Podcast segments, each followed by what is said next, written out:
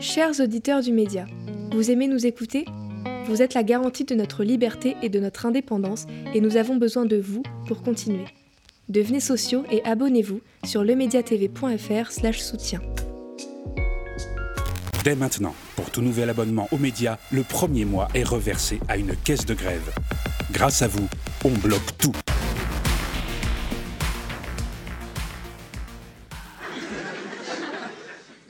On s'autorise à penser dans les milieux autorisés. Alors ça, c'est encore un autre truc. Les milieux autorisés, vous y êtes pas, vous. Hein.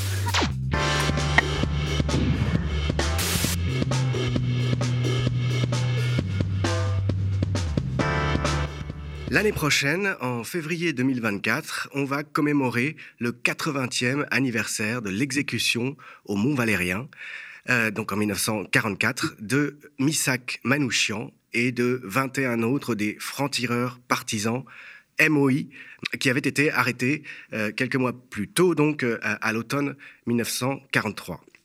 Alors, euh, Misak Manouchian, euh, c'est une figure absolument emblématique, notamment parce que euh, les Allemands et les collaborateurs ont profité de cette arrestation, de l'arrestation de ce réseau parisien en 1943, pour faire de la propagande et présenter sous la forme de la célèbre affiche rouge ces ouvriers immigrés, pas français donc, hein, qu'ils présentaient comme l'armée du crime.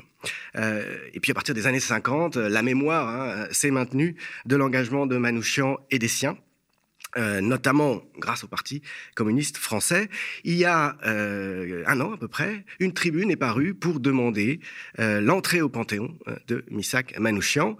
Et parmi les signataires, il y avait Pierre Ouzoulia, Merci. Bonjour Pierre Ouzoulière, je Bonjour À vous. Bonjour à vous. Je vous remercie beaucoup d'être venu aux médias. Vous avez signé cette tribune, vous êtes sénateur communiste. Hein. Vous êtes donc euh, euh, bien placé, euh, étant donné que Manouchian était un cadre du Parti communiste.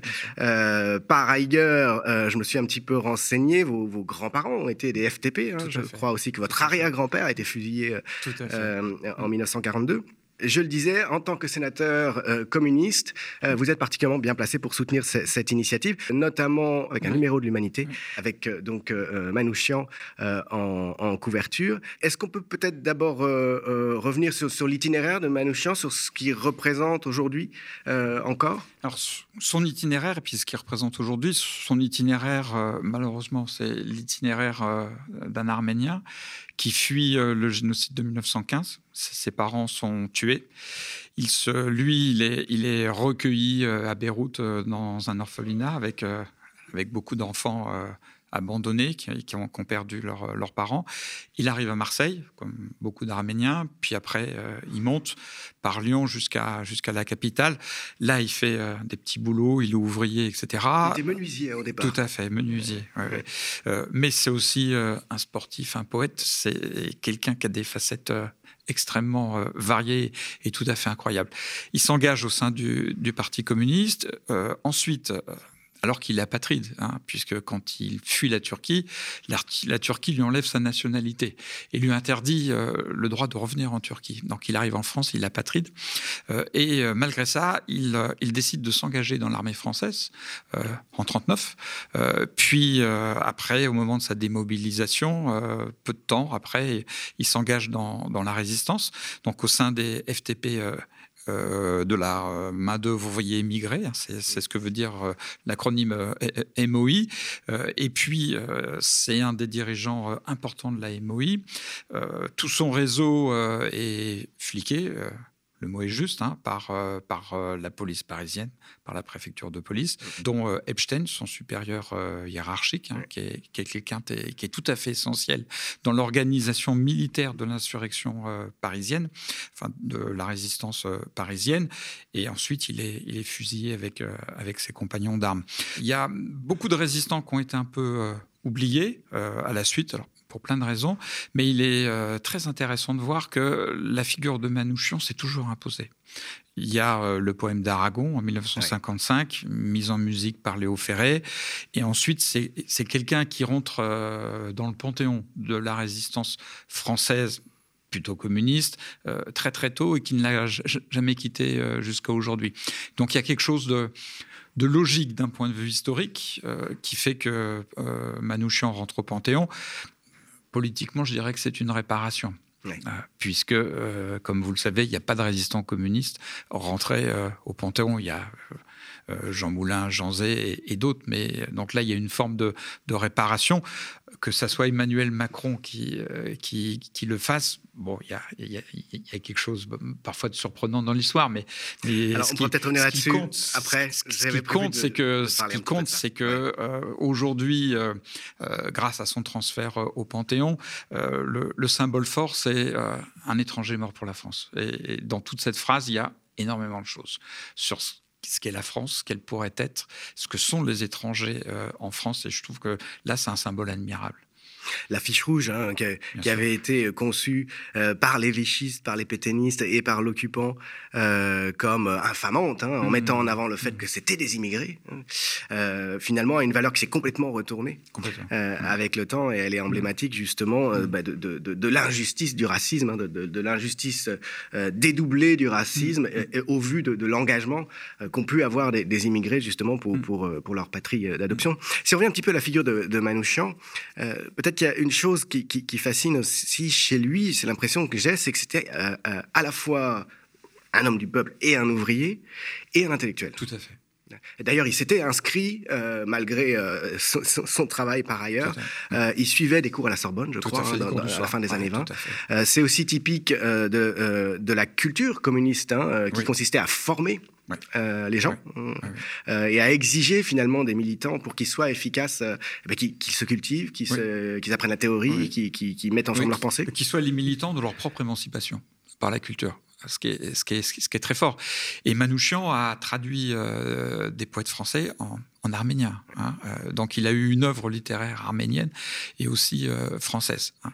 Et bien évidemment, on ne peut pas oublier que derrière Manouchian, il y a euh, tout le destin du peuple arménien, euh, notamment après le, après le génocide. Euh, c'est, son père est mort les armes à la main en, combattant les génocidaires turcs. Oui, tout à fait. Tout à fait.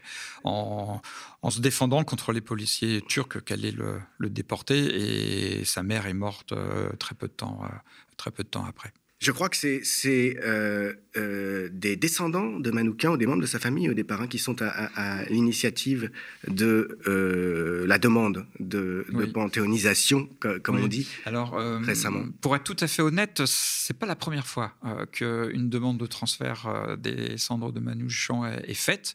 le député Germain qui est connu comme euh, le mari de Madame Hidalgo, euh, avait aussi euh, tenté de faire quelque chose.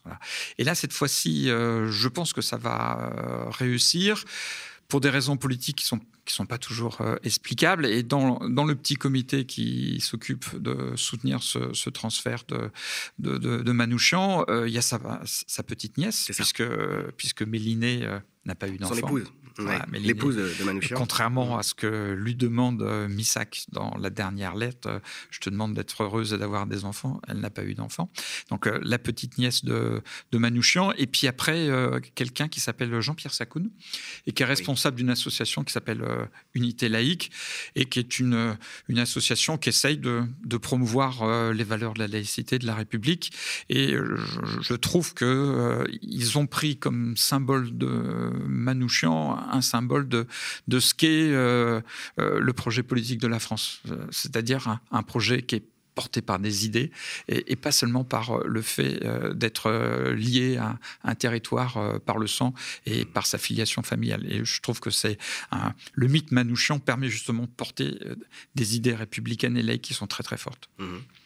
Euh, et ça vient, euh, vous y avez fait allusion, euh, finalement, avec cette question depuis très longtemps d'avoir un ou une résistante communiste au Panthéon, c'est-à-dire de reconnaître la contribution des communistes, qui n'a pas été mince, dans, dans la résistance. Il y a un enjeu idéologique quand même général derrière. ça fait quand même penser à une certaine tendance depuis quelques décennies à minimiser euh, la part communiste dans la, dans, la résistance, me semble-t-il. Oui, alors ce qui est ce qui est curieux et pas, euh, c'est-à-dire que euh, pendant l'occupation, la participation des communistes à la résistance, elle ne peut pas être niée, parce qu'elle est absolument essentielle. Et, elle se, et elle se fait de façon très unitaire. Hein. mon grand-père est le fondateur du, Front National de la Résistance, le vrai. Le premier Front National, il était communiste. le vrai, qui rassemble tout le monde. des gaullistes, des chrétiens, des francs-maçons, des socialistes, etc. Et, ça, c'est l'esprit de la résistance. Et, c'est un, un, esprit que les communistes ont porté longtemps, longtemps après, après la libération. Mon grand-père, jusqu'à sa mort en 1995, il participait systématiquement aux cérémonies de la cascade du Bois de Boulogne, parce que là avait été euh, fusillé, donc euh, en août 44, quasiment au moment de la libération, des communistes, euh, des jeunes de la JOC, des socialistes, etc. Et pour lui, c'était l'esprit la JOC, la JOC, pardon. Mm. Et pour lui, c'était l'esprit de la résistance. Voilà. Ensuite, on a basculé dans, dans la guerre froide, et bien évidemment, il était beaucoup plus difficile politiquement de reconnaître l'importance du Parti communiste dans la résistance. Aujourd'hui, je pense qu'une page d'histoire est, est, tournée et l'histoire de la France a euh, quelque part est en train de, comprendre quelle a pu être euh, l'importance de sa culture communiste, euh, parce que c'est pas pas uniquement la, résistance. Donc il y a, une forme de, de, de de l'histoire qui arrive très très bien avec la pontonisation de Manouchian. Et vous y faisiez allusion, euh, il y a euh, ces facilités, disons, ce qui peut y avoir de, difficile, ce qui peut coincer euh, à cause du communisme, hein, à cause du rapport mm. au communisme, se trouve facilité par le fait qu'il y a toute une dimension républicaine. Euh, la République euh, qui accueille les étrangers, vous disiez, c'est le président d'Unité laïque, hein, qui, est, une, association qui est, tournée vers ces questions, qui met l'accent sur ces questions. Manoukian, euh, le mythe Manoukian, finalement, a plusieurs facettes. Tout à fait. Et ce qui est, ce qui est vraiment passionnant de voir, c'est que Manouchian, comme tous ses camarades... c'est pas grave. Mais non, mais il faut le dire, parce qu'en fait, c'est pas évident. je fais l'erreur, j'en suis désolé. Manouchian, comme tous ses camarades, alors, ils arrivent de partout. Hein, euh, il y a beaucoup de, juifs euh, communistes, la plupart, qui fuient euh, les pogroms de Bessarabie, de Bulgarie, de Russie, partout. il y a des républicains espagnols, il y a des antifascistes italiens. Ils sont fondamentalement pris par la cause internationale du Parti communiste, mais ils sont aussi fondamentalement français.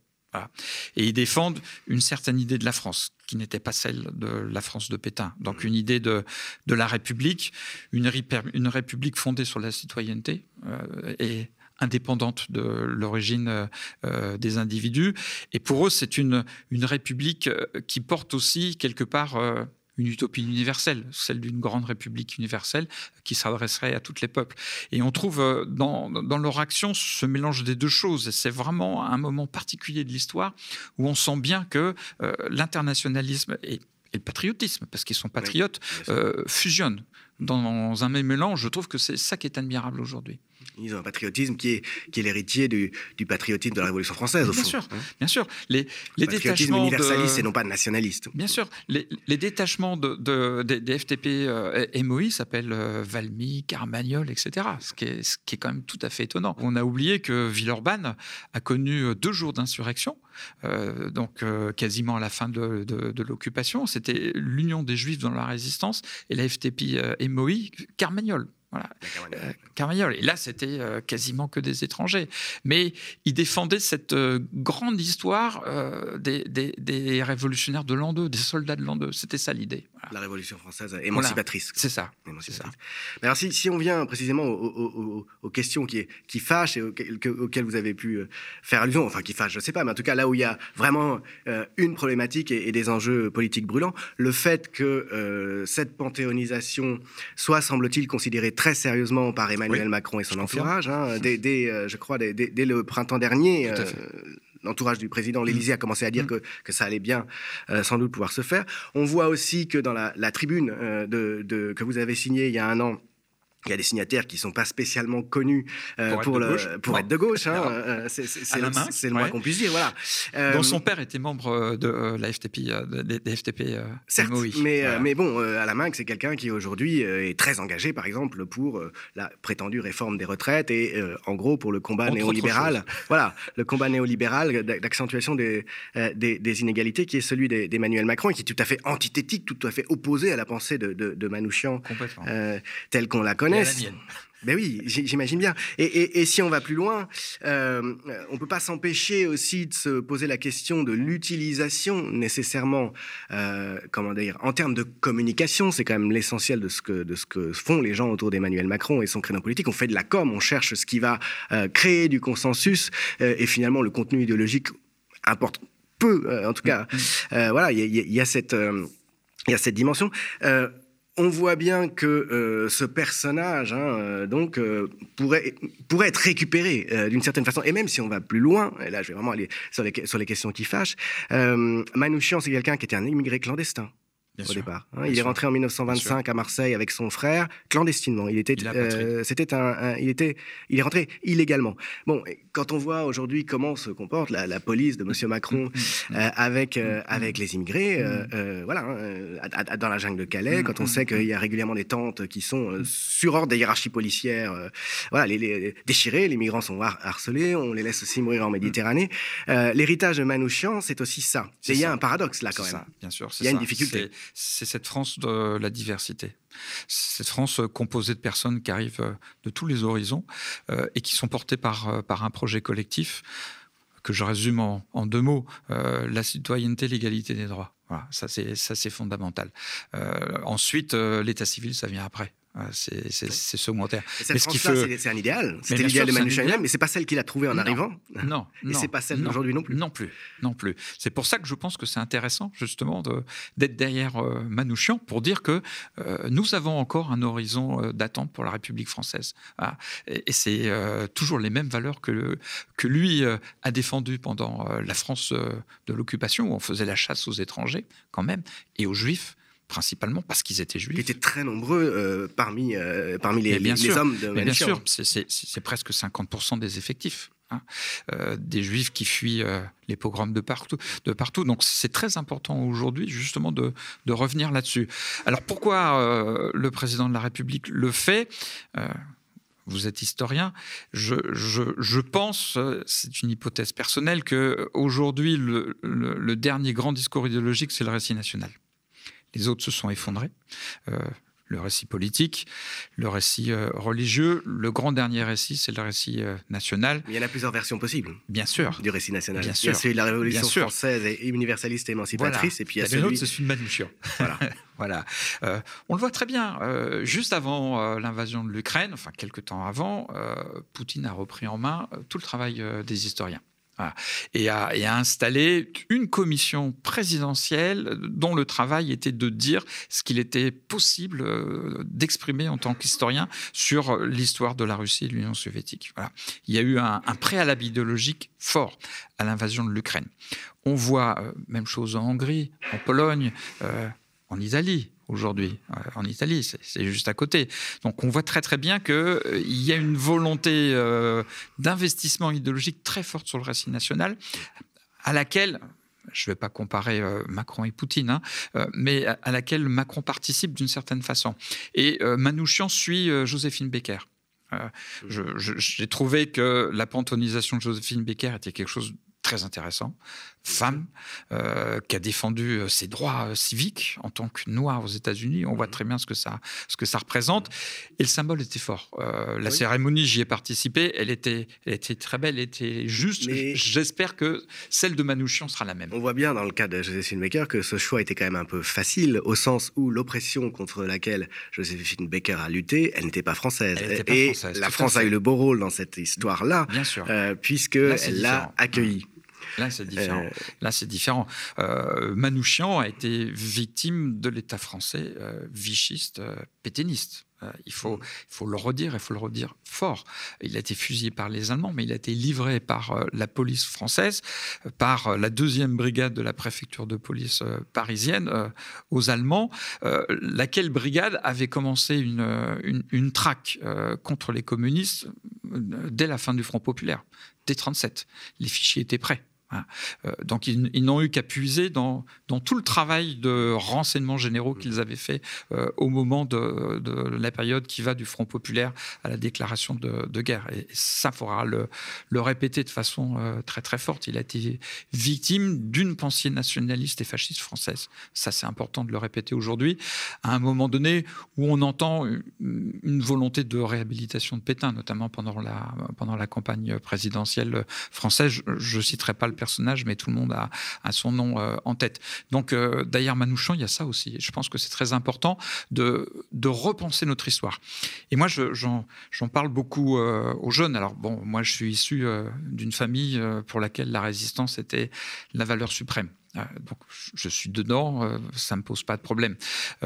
Pour les jeunes, c'est beaucoup plus compliqué parce qu'il n'y a plus de survivants de cette, cette période-là.